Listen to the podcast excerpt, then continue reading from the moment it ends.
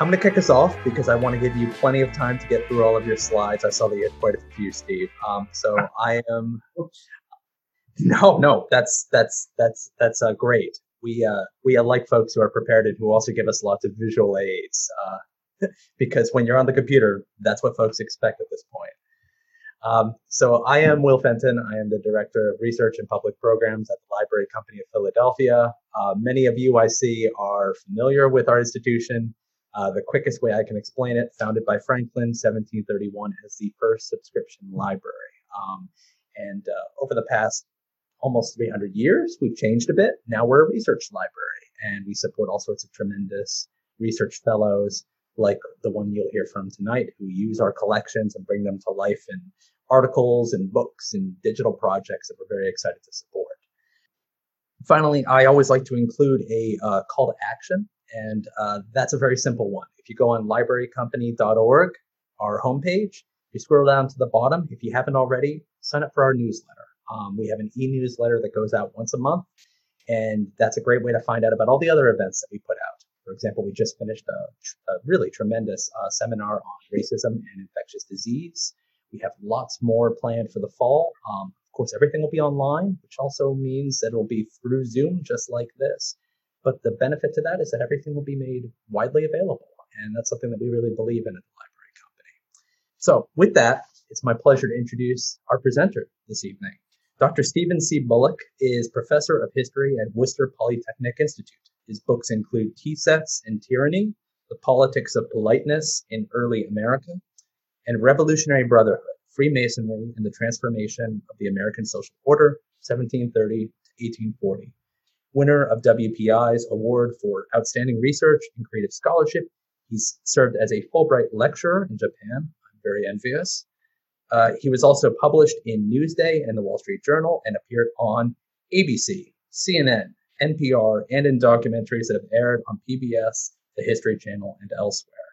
Dr. Bullock was the Reese Fellow in American Bibliography at the Library Company in 2017. Welcome, Steve. Good evening. I'm so happy to be here. I'm going to um, I'm going to start my slideshow here, and I'm so honored to be to be part of this. Um, not only because so many other really significant and interesting scholars have, have, have done this and will be doing it, um, but also because of my deep love for the library company. It was, you know, I had a great time, and I'm shocked to hear it was three years three years ago um, that it actually happened. So I have to figure out a way to get back because I had a wonderful time, and it, um, it and its sister institution next door, the Historical Society of Pennsylvania, is is the sort of greatest place anyone can go to study this topic. So um, it fits well in with the with the theme of this. Um, and as you can see, my my title is "How Parson Weems Remade George Washington and Made the 19th Century." So let me explain to you a little bit about what that means, and we'll try to um, talk about the big picture here. So there may be things um, that remain unexplained that I'll be happy to try to explain in the in the in the questions. Um, but I wanted to get you some sense of, the, of, what I think is the big story here, and um, not only about the 19th century, but also about Weems and his experience with uh, with George Washington and with uh, Mathew Carey, the printer whose papers are at the Historical Society. So let me start though with something. Um, let me start with something here from The Simpsons, obviously.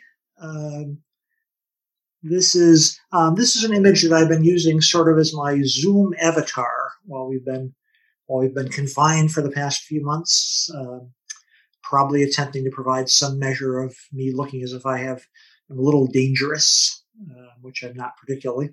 Um, but it also um, fits right in with my my interest in um, in George Washington and the Revolution, but also with Parson Weems, because as you as you may well know, the story of George Washington the cherry tree, the probably the story that almost everyone who was raised in America knows and learned as a child even.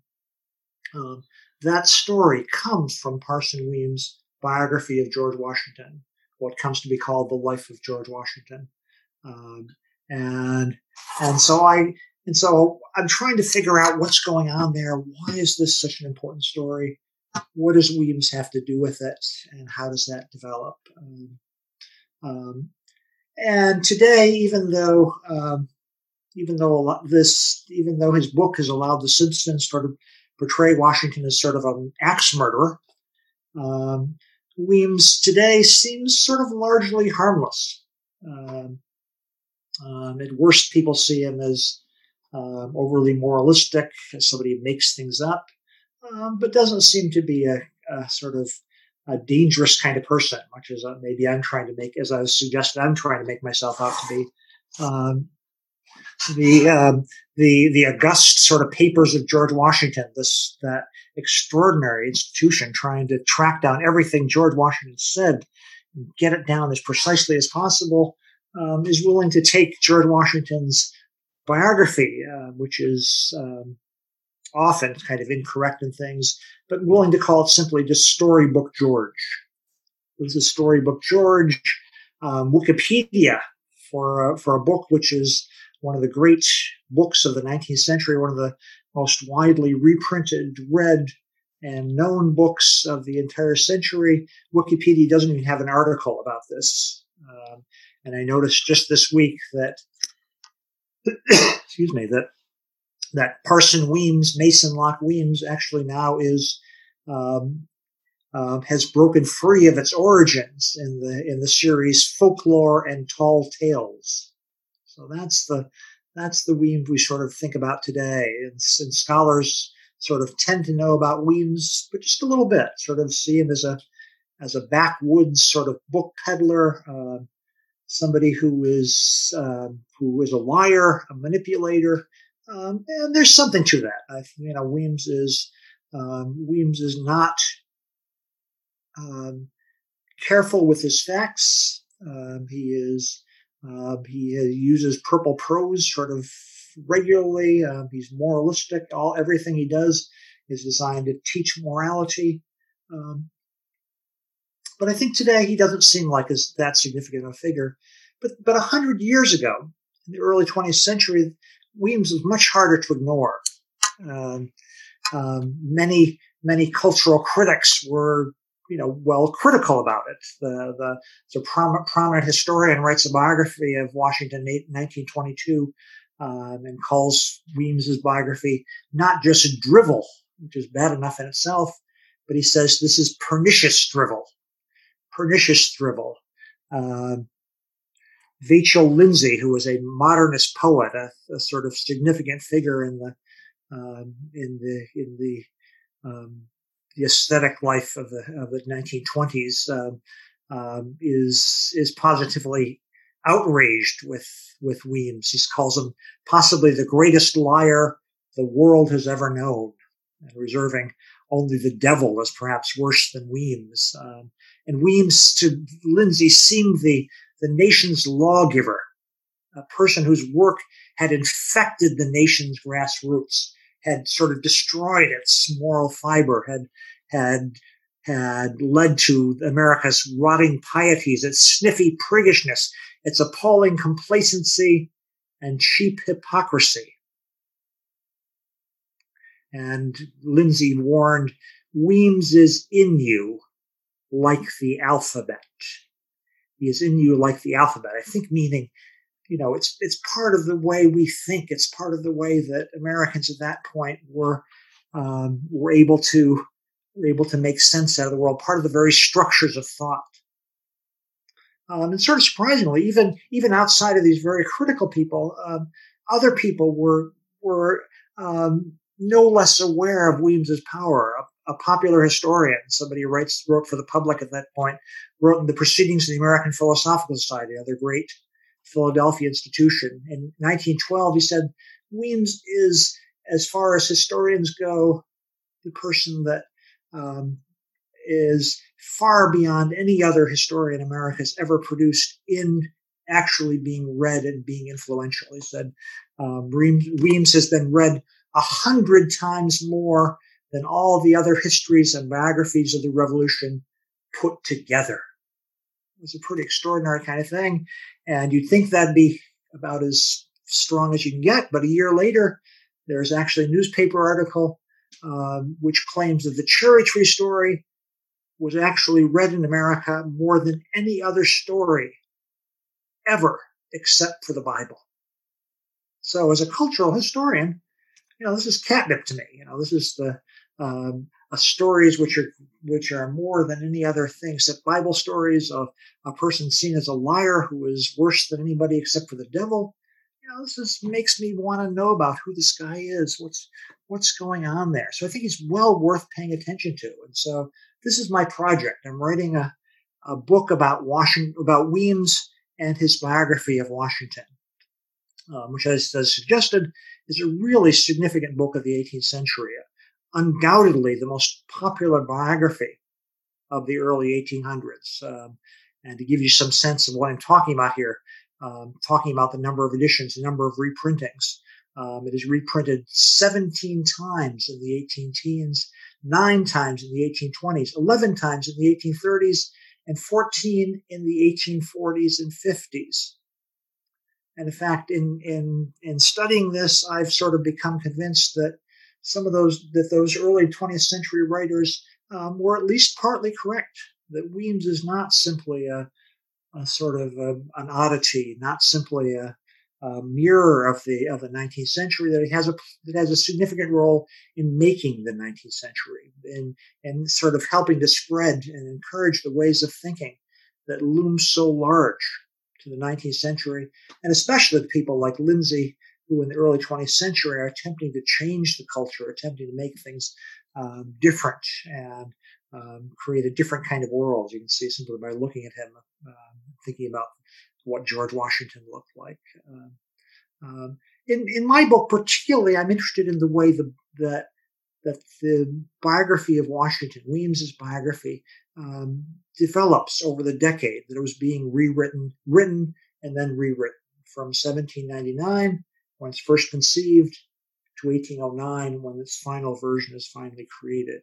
Um, so I'm writing what I sometimes call a biography of the biography. And of course, sort of by necessity, I'm also writing a biography of the biographer as well. So, but of course, as you can already see, you know, I'm I'm doing some trying to look more large, um, trying to look more widely as well, trying to examine the broader culture that gave birth to uh, to Weems and his book, and that that the two of them together, the the author and the book, sort of changed over time. So, um, so that's what I want to talk about tonight. Talk about the origins of the life of Washington and Weems himself, and then I want to look a little bit about how the book developed over the course of, of a decade in which Weems remade himself as well as remade his book. And finally, um, if I have if I have time, I want to look a little bit at the influence of the book, so looking how it um, it helped um, remake that culture, um, even influencing um, um, Abraham Lincoln himself, one of the, the, great figures of the 19th century. So let's get right to it. Let's get to the origins of the biography and the biography. This is the first edition of of what becomes the life of George Washington, um, produced in in January 1800, so the very beginning of the century. Um, he is there, and as you can see, it's a rather unassuming volume. Um, it's a small book, uh, cheaply produced. Um, Jim Green, who the the, uh, the, one of the great figures in the library company, um, tells me, in fact, that this is a that this is a form of printing which is usually used for wallpaper. So this is not a high prestige kind of book. This is designed to be sold to everyday people. And here you can see the you can see the cheap paper, the um, the rather uninspired print uh, as the frontispiece there, the life and memorable actions of George Washington. Um, and this book, um, you know, pretty extraordinarily for Weems, um, is appears just at the right time. Uh, but it, it, is published in the wake of the death of George Washington, who dies unexpectedly in mid December 1799. Um, at a time when Washington is still the most widely known, most widely respected American, um, sort of ever, actually, at this point. So, um, and there's an extraordinary outpouring of of grief and of commemoration, of praise for Washington. Oh, um, over 400 orations are given across the country. Hundreds of these are published. Um, but out of that, Weems's Life of George Washington is the only part of that that still remains in print, that is still recalled there. Um, the only other thing that even um, is remembered in any way is Henry Lee's um, congressional speech, where he calls Washington first in war, first in peace, and first in the hearts of his countrymen. Um, and that's not surprising in a way. Lee in 1800 is a member of Congress. Um, he is a member of one of the key families of Virginia. He is a hero of the Revolutionary War. So it's not surprising that he's sort of still a figure. But Weems in 1800, it's kind of shocking that he's the one that, that ends up being so successful because um, he doesn't even seem to have been prominent enough to be asked to give a commemorative address. So not even the top 400 is he is sort of make it, and he's he is sort of entering middle age, still as nobody. Uh, by 1800, he had experienced very little success, had left very little mark on the world. Um, in 1799, the fall, he had turned 40 years old. Um, and for the past sort of four, four or five or six years, he had regularly been on the verge of failing in his third profession in the book business. Um, his employer, sort of semi partner, uh, was in continual danger of financial failure, and neither of them, for a good deal of time, seemed very excited about working together, even if everything were to continue. Uh, Weems, at this point, had been a publisher on his own for a decade, published only a couple books a year, um, including uh, this book, which I also saw at the library company, the, the Holy Bible Abridged, which I think is a kind of extraordinary kind of title. Um, and Weems had had some success selling books, um, but while he had eloquently sort of celebrated the works of other people, he had not written much himself. Uh, before 1799, he'd published a little bit of the original writing in an almanac, maybe maybe 40 pages the most. Um, he had adapted a book on success. Um, 1799, he publishes a, a 30 page pamphlet um, um, on the sort of totally irrelevant topic today of political harmony, uh, which he talks about. The title is he's, he's offering political love powder. Um, and Weems is having trouble supporting his family at this point. Um, early 1800, he writes to uh, his employer, said, you know, this is terrible. I've, you know, you've treated me so poorly. I'd be dependent on public charity if I hadn't sort of gone back to working um, as something outside of the book business. And the following months, he suggests I'm standing on the threshold of poverty. Um, and Weems was not successful, in fact, because he hadn't tried. Um, he was born 1759, as I said, 27 years after Washington. So sort of another whole other generation passed him. Um, the son, just like Washington himself, of a Chesapeake tobacco farmer. Um, Weems, though, on the east, Maryland's eastern shore, just north of Annapolis. Um, and just like Washington's father, Weems's father is moderately well-to-do, sort of a significant um, person within the county, but having little significant out, outside of that. Uh, and to make things worse for, for Weems, just like Washington, Weems was a younger son, the third surviving son in both cases. Both of them experienced the early death of their father, and both of them ex- got very little, um, very little um, to show for the death of their of their fathers. The um, Washington, of course, famously received some some land and and, and some enslaved people. Weems doesn't seem to have gotten any land at all um, there. And um, and again, like Washington, um, Weems sets his enslaved people free, um, but Weems actually doing it right right at that point, it seems. Uh, he boasts later on, I, I was an early liberator of my slaves. Um, but Weems is also able to get an education in a way that we, that Washington wasn't, some sort of literary background, um, unlike the sort of traditional um, basic schooling that George Washington gets. And, and, Weems, of course, has to make his way uh, beyond the farm there. And he starts off first as a doctor. Um, he arrives in 1782 um, in, in, France, and people talk about as Dr. Mason Weems, uh, proclaim that he wants to go and study at the University of Edinburgh, uh, which he may well do. Um, but within two years, he decided he wants to become a minister. So he's decided to seek ordination in the Church of England, which is a which as a United States citizen he was not able to do at that point. He's actually the um, the first American to actually become a member, uh, clergyman of the Church of England. Unfortunately, he arrives back in in America to discover people don't like him as a minister. Becomes rector of All Hallows Church, which is the church um, you can see here, not a not enormously large or prepossessing kind of place. Um, and in fact, the whole western, the whole eastern shore is not doing that well, and the church has particularly been sort of um, had an awful time because of the um, the loss of public support for for religions. And and Weems doesn't turn out to be very popular. He leaves his first parish in 1789, spends another year before he can find even a temporary position. Uh,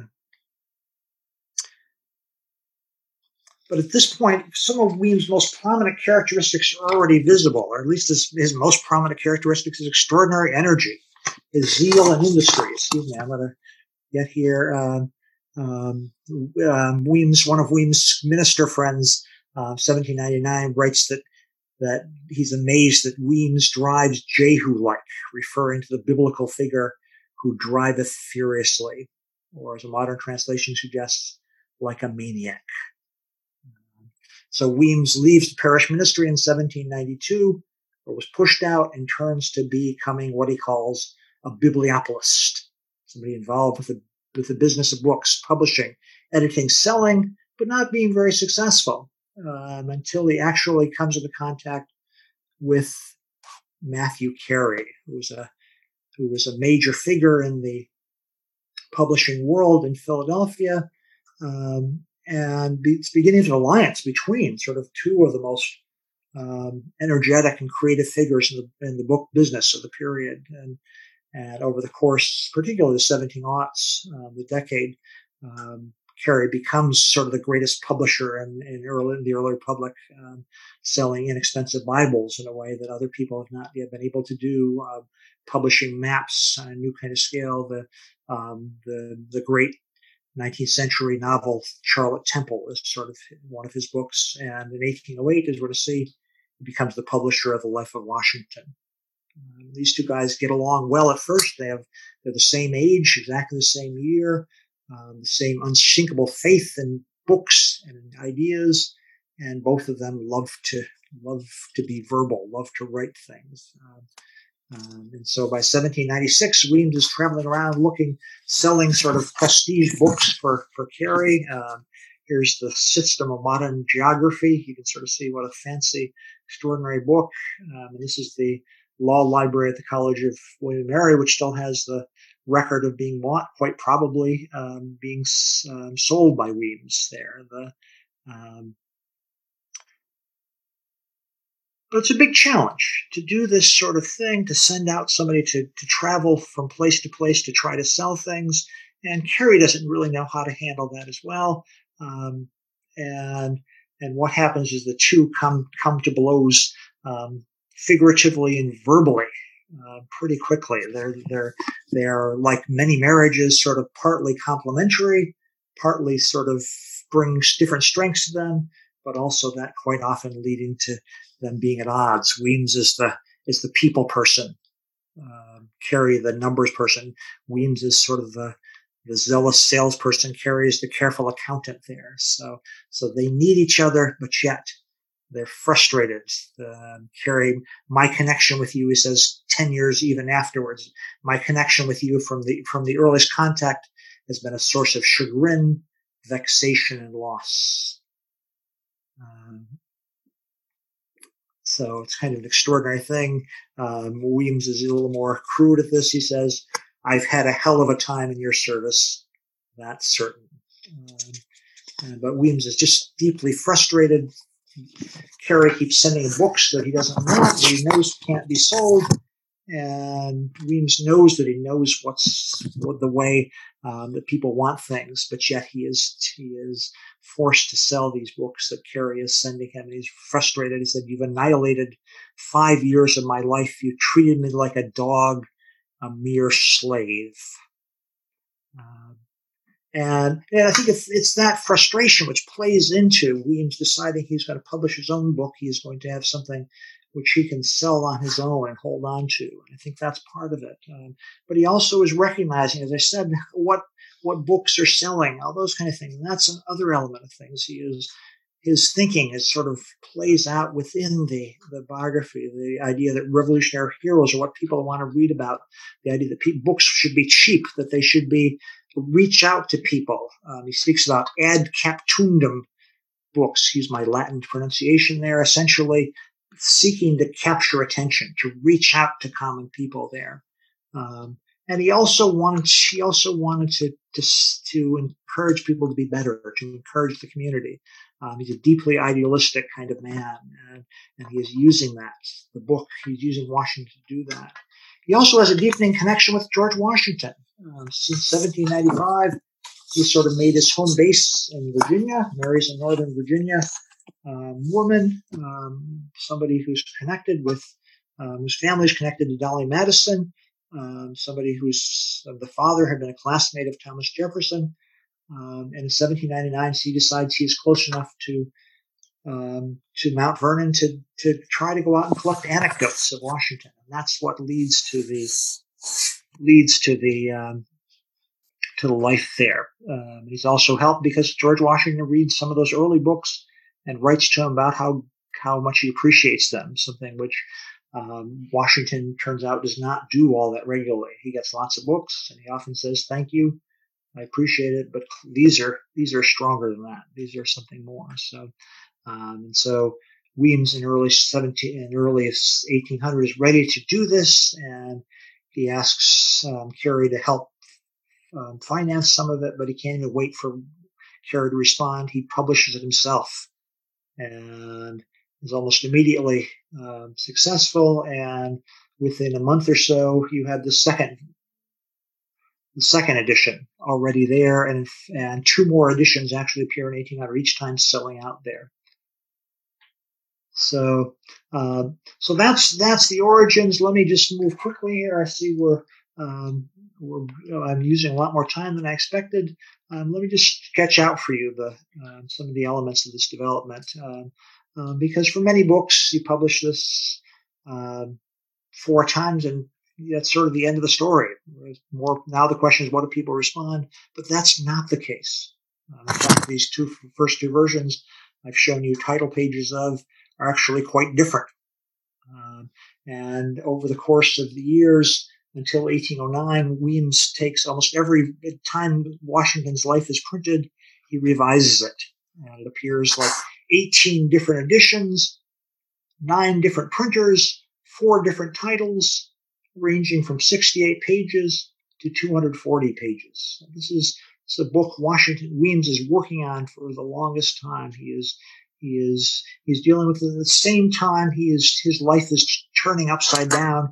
He is changing things. He is developing and developing a new kind of level of success. Um, um, in some ways, um, you have this, you know, this scrambled period of things when when he breaks with Carey, frustrated with things. Um, he he decides he's just not even going to try to deal with um, Carey any longer, and in fact, you go for more than a year when they don't write, and then almost a year later, they they don't write for another year. So they are um, they are breaking apart, and the option for Weems actually involves, shockingly, sort of Washington, because Weems gets involved with publishing the authorized biography of Washington. The um, um, Washington's heir um, um, gets John Marshall to um, to write a biography. Uh, they're a five volume kind of huge set. Um, that requires enormous kind of involvement of, of, of you have two full-time salespeople going around trying to get subscriptions for it. And Weems does the does the South and is quite successful there, even though the book never gets sells as much as as as had originally been hoped for. But this is appealing for for Weems as well because he's working with a young publisher, somebody he thinks he can mentor, he can change things. Um, um, and over the course of these years, Weems um, grows, develops. He he um, he he refines his marketing ta- tactics. He begins to he travels on an enormous kind of rate. This is a actually a um, an American atlas by Carey himself. But I put Weems's travel over the course of 1804, um, starting in Northern Virginia, going down to Charleston all the way to Augusta um, by way of Savannah and um, and all sorts of ways. You can see all the different arrows, the way in which Weems is not simply sort of going from one place to the next and then going back. He is traveling from place to place looking for um, doing. And this year, it seems that he travels some some 2,000 miles uh, the course of time, which um, which you might compare to Lewis and Clark, that great expedition, which leaves the same year. Um, they're only traveling on average 3,000 miles a year. So Weems is doing something kind of extraordinary there. And what he's trying to do is trying to look for places where people meet, for public times and places, um, court sessions. Here's this is a later um, image of a court day in a, in a country town, um, Lexington, Kentucky. Um, there's circuit courts. He traveled around. He went to legislative sessions to speak to legislatures. He went to camp meetings to um, uh, provide other opportunities. Um, if you hear, um, if you hear next week's discussion of a, of a camp meeting minister, where um, sort of Seth Perry and I are talking about whether Weems and and his character actually met, met at a camp meeting, would have met at a camp meeting there. Um, but but Weems is going around all sorts of different places, making connections. He is making himself um, extraordinarily popular, speaking almost everywhere he can, um, giving oration, giving an oration to both houses of the New Jersey legislature, speaking in the South Carolina Capitol in 1807, a sermon, preaching preaching in the United States Capitol later on in 1813, and speaking at the graduation of the University of Georgia in 1810. So he's a significant figure. Um, in fact, Georgia becomes so appealing for him. It's, it's um, and it's a place where he can sort of deal with the coming of Marshall's biography. That he actually spends an entire year in Georgia, um, in Augusta, sort of where he where he settles down and becomes enormously popular. I think sort of a local celebrity there, and it's there that he publishes the first great revision of the life of Washington. Um, the in, um, in 1806, the um, the edition that includes the stories of Washington's childhood, the the the, the story of the cherry tree there. Um, so Weems is spending a lot of this decade going around talking about Washington, sort of thinking about how he can make this story about who Washington is into something that excites people and attracts customers there. Um, so, so for another story, the story of George Washington praying in the woods of at Valley Forge, first appears in a newspaper, um, and a story that that Weems has published to um, to encourage people to buy Wash- Marshall's biography. So this is right there. So um, now, unfortunately for Weems, um, this even though he has this enormous kind of success in figuring out how to do things, this is a this Marshall's biography becomes sort of disappointing. Um, the the new publisher is not doesn't really have the ability, the skills, the the the creativity to follow Weems's advice. Um, um, Marshall's book turns out to be kind of a um, really unappealing kind of book. Um, five full volumes there. Do I have a there? It's five full volumes of things. Actually, um, Washington doesn't even appear in the first volume until like the last couple of pages there. Uh, he decided he's going to write an introductory volume, and he spent 500 pages writing about the early history of America. So, um, and it's and it's not that readable anyway. It's virtually uh, deeply sort of unappealing, and Marshall knew that as well. So I'm not I'm not slagging on Marshall either there. Um, um, and so as a result, what what happens when when this book is almost finished is that Washington returns to Carey, um, saying, "I am um, recognizing that he's become much more mature. He, he, in this wonderful phrase, he compares himself to a newly hatched chick. He said, "I candidly own that I started with the eggshell of inexperience on my head." So, um, and by this time, he's become an active writer. He has published another biography, um, uh, The Life of Francis Marion, which single handedly makes Marion into this um, great, um, significant revolutionary figure. Um, a historical novel, perhaps if, um, perhaps Weems may have been the first person to use that phrase even there. The, um, and and even those new books are selling rapidly, but the Life of Washington is becoming enor- has remained enormously successful. And he tells Carey later that even just the the biography of Washington had been enough to support himself and his family. So he is coming to this back to Carey with with this new kind of um, ability to do things. Carey had enormous success, particularly publishing um, inexpensive Bibles, something that Weems had begged him to do. It said, please, you've got to do this um, there. And so, and so they are able to come together, fall of 1808, resuming their partnership. Um, and Weems actually sells the copyright of Washington to Carey, um, sort of making their making their destinies sort of fit together. Carey gives him actually a thousand dollars for that two years of wages for a skilled artisan, recognizing how how significant it is. Um, and here's a subscription page um, for the Life of Washington, which Carey gets out there. Uh, here is a later 1819 edition um, there as well. So it's a um, sort of thing, and and and Weems goes on to a long career, 15 more years, 16, 17 more years of continued writing, uh, important biographies, continued traveling, um, and of course, with undiminished enthusiasm. In 1809, he's come back to work with Carey, and he says, this extraordinary figure, this man is able to sort of dash off these letters of, with enormous verve. He said, I am chock full of zeal. I am burning with the book fever, and so are you. An extraordinary kind of thing.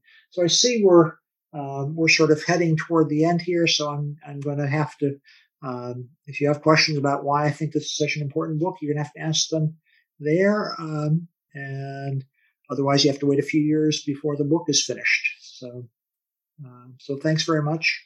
And I'm going to turn things over to Will, I guess. And uh, thank you for giving us a, a uh, preview of coming attractions there. I guess I'm going to telegraph Jim Green with my question, and I encourage all of you to jump in there, use the Q and A feature while I'm posing this. And as we're thinking about the different editions, um, by my count, uh, when you were rattling off the numbers from the different decades, 51 editions through the 1950s. Does that sound right? Through the 1850s, uh, you know, more than more than one a year, sort of. Yeah. yeah. Till, so, then, yeah. And I mean, what what what I find remarkable about that is that they seem like they're substantively different from previous editions. You're noting that the titles are changing, the content is changing, and what I'm curious to hear about is um, how is it expanding or contracting? And do you think it's in response to the vicissitudes of the marketplace? Or is it actually something where, like Leaves of Grass, you know, another book that, that underwent a, a long evolution over the course of its lifespan, uh, really comes to encompass all of this other material that uh, Weems winds up coming into contact and just feels like he wants to integrate. So maybe I could ask you to just talk a little bit about how it shifts over time in terms of that publication history. Sure, that's a that's a really interesting question, and, and I and I maybe should have made clear that uh, Weems stops in 1809, so it's really that it's really a decade of, of rewriting. He stops um, when he sells the copyright to Carey. Um, he stops doing it. Um, and I sort of assumed that Carey didn't want him to do it, but it turns out when you read the letters carefully that um, Weems says, "Oh, I wish I had sold it, and I wish this could be improved." And he, and you know, there's so much more to do. I could, I could make it, I could make it more appealing as a writer. There are lots more anecdotes that I could, I could tell there's more chapters to be written. So he has in mind sort of things. Not really clear what it is. Carey actually says, "Sure, I'll pay you, uh, you know, substantial sum per page even." Um, but Weems is, you know, Weems is engaged in selling books. He is this uh, this traveler, and I think it's sort of easy to for him at that point to sort of say, "Okay, it's finished," and um, but I think I think partly he's just he's practicing. He's practicing talking about Washington. He is he is selling. Remember, he's selling the book himself too, so it's personal to him, and he's saying, you know, here's here's this book. Here's why you should care about Washington. Um, and so it's so sure, sure surprising when you when you get to the 1806, which is the greatest, the biggest change, where you have where you have this, these stories of Washington, the cherry tree, the, his father uh, teaching about sharing, is teaching about uh, about God as well. The um, you know this appears almost sort of fully formed. Hmm. It's not like it's it's not like it takes three more years to improve it.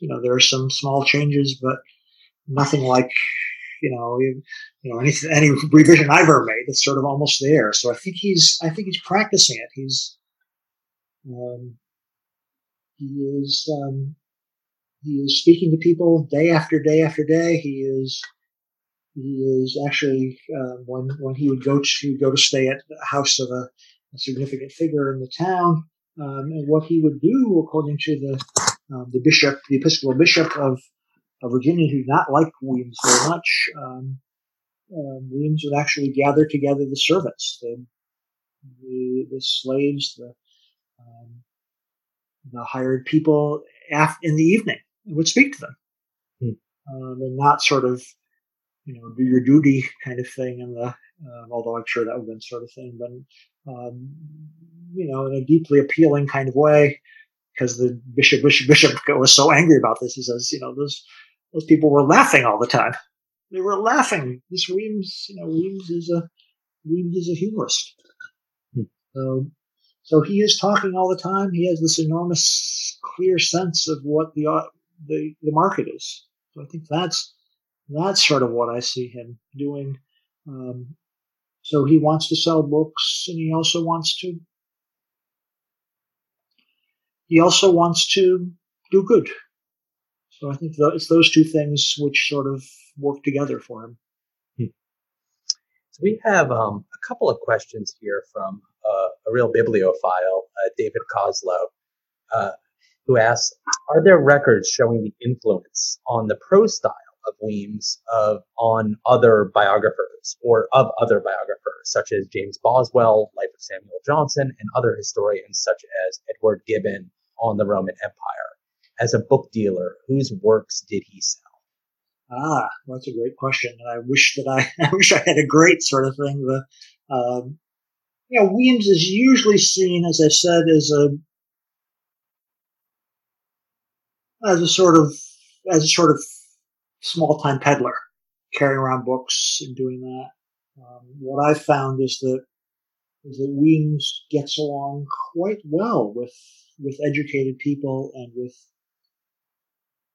um, and with people who are intellectually kind of engaged and involved there. So um, he's selling books to to Thomas Jefferson. They um, they um, they engage in this correspondence for a while. The um, talk, you know, Weems talks about him as, as my friend. I'm going to go see my friend, and who knows with Weems, who is a very um, but but he does. Um, so Henry Lee, the you know, First in War, First in Peace, um, actually writes this unsolicited kind of blurb for the for the book. Um, the Hugh Henry Brackenridge, the um, the Western Pennsylvania, originally Western Pennsylvania novelist and writer, um, um, says kind of extraordinary things about the book. Um, so it's surprising how many how many sort of people who are engaged in that literary world are doing that. I think that Carey, um, Carey, that Weems is is engaged with the intellectual world of the time, and um, you know, um, Garry Wills, the the great um, historian, journalist, and classical scholar, actually, you know, points said, you know, look, look at look at this thing. This is Weems, you know, channeling Homer, the story of of backwoods America, uh, and um, and I I was looking up something. I thought this is here's a very strange kind of term, and it turns out he's Weems is quoting from Cicero, so he is he is not a backwoods sort of guy. Um, in fact, um, this is not quite on the thing, but actually Garry Wills, who um, I think is often deeply insightful, um, suggests that um, that Weems's letters are the great are the great work of Weems. They are the, they're his masterpiece, and he says they're they are like they are like Boswell's journals. They're like um, Horace Walpole's letters. They you know they give this deep sense of a of a real living human being. So, so I'm going to try to roll together David's next two questions. Forgive me, David, if I uh, do injustice to it, but he introduces Moses Polock, a Jewish American publisher and the first bookseller in the U.S. who dealt exclusively in rare books. Apparently, at the time of his death, he was one of the oldest bibli, or he was the oldest bibliophile in the country. His question is, do you know if Polock sold books published or authored by Weems and or Carey? Wow, I wish I did because it's it sounds it sounds wonderful. When when was he? When was he from? Uh, he lived from, uh, and I'm, I'm, just going off of the wonderful context that David's provided. May 14th, 1817 to August 16th, 1903. Wow, oh, that's a lot. Yeah. Well, I mean, I think by the by the late 19th century, I think the book has a little bit less kind of you know, kind of standing. Um, I think even by the 1850s or so, it um, it's sort of often sort of classified as a little more children's, as a boys' book. Um, so I don't know about you know the the um, the great sort of Washington collector Baker. What's his first name? Sort of W S or something. There is you know you know, clearly collected a bunch of bunch of um, Weems books, which is one reason why the library company has so many. So it has one of the largest collections of things, um, and thank goodness the the other one is um, the American Antiquarian Society, which is sort of my my home base. Could be more convenient for you, yeah. I've, I've never chosen anything that, that worked well with where I've been before, but maybe this works. So. Jerry A. Um, uh, brings us back to the cherry tree. Uh, he asks, "Do we know where Weems heard the story of the cherry tree? Was it introduced in the 1806 edition because Weems just learned it, or because the prior edition had no childhood stories?" All right, that's a really that's a really significant question because you know we don't know, um, and there's no independent evidence that that, that actually was true. Um, Weems spends a lot of time setting it up suggest it came from this person, and he um, he says I learned it from a woman who who when she was a little girl, when Washington was a little girl, you know, maybe even lived in the family or lived lived almost next door. So uh, so he does suggest um, that it's kind of ironic that that story about truth is now seen by many people as sort of a lie. And, and I'll say, you know, it's quite possible we've made it up. You know, I think I think that um, the next story in the in the chapter, uh, there's sort of three great sort of large full scale stories. The next chapter is, I think, pretty clearly taken from a book um, where a guy in Scotland, you know, a number of years after Washington was a child, said, "I did this to my child." So the chances of that, you know, on the other hand, you know, I've I've never fully understood why well, I sort of understand, but I've never, I've never accepted the idea that that this we know this to be absolutely false. Um, you know, in many ways, it's it's kind of shocking how ordinary a story it is. You know, it's a it's a it's a boy, it's a five six year old boy who does something wrong and tells his father he did it. It's not a um, it's not an it's not an extraordinarily um, distinctive kind of thing. I think people usually hear I cannot tell a lie as being, ha, you know, what a great guy I am. And I don't think there's any reason to see it in that way. Um, but what Weems does is he makes it in this amazing sort of story. Weems is this great storyteller. It's you know it's it's a number of he breaks it up into a number of scenes where you have the, little boy playing by himself, you know, not really paying attention to what he's doing, hurting the cherry tree, and then you go to the you go to the the father who is, sees this and is outraged and angry, and he's you know that was my favorite tree, and I was like, when something bad happens to something you own, it's your favorite ever. You can imagine ever living without it. And he goes on about this and he asks everybody, and then and then little George comes in. And what does he have in his hand? Of course, just like my Simpsons guy, he's got a little edge tool with him.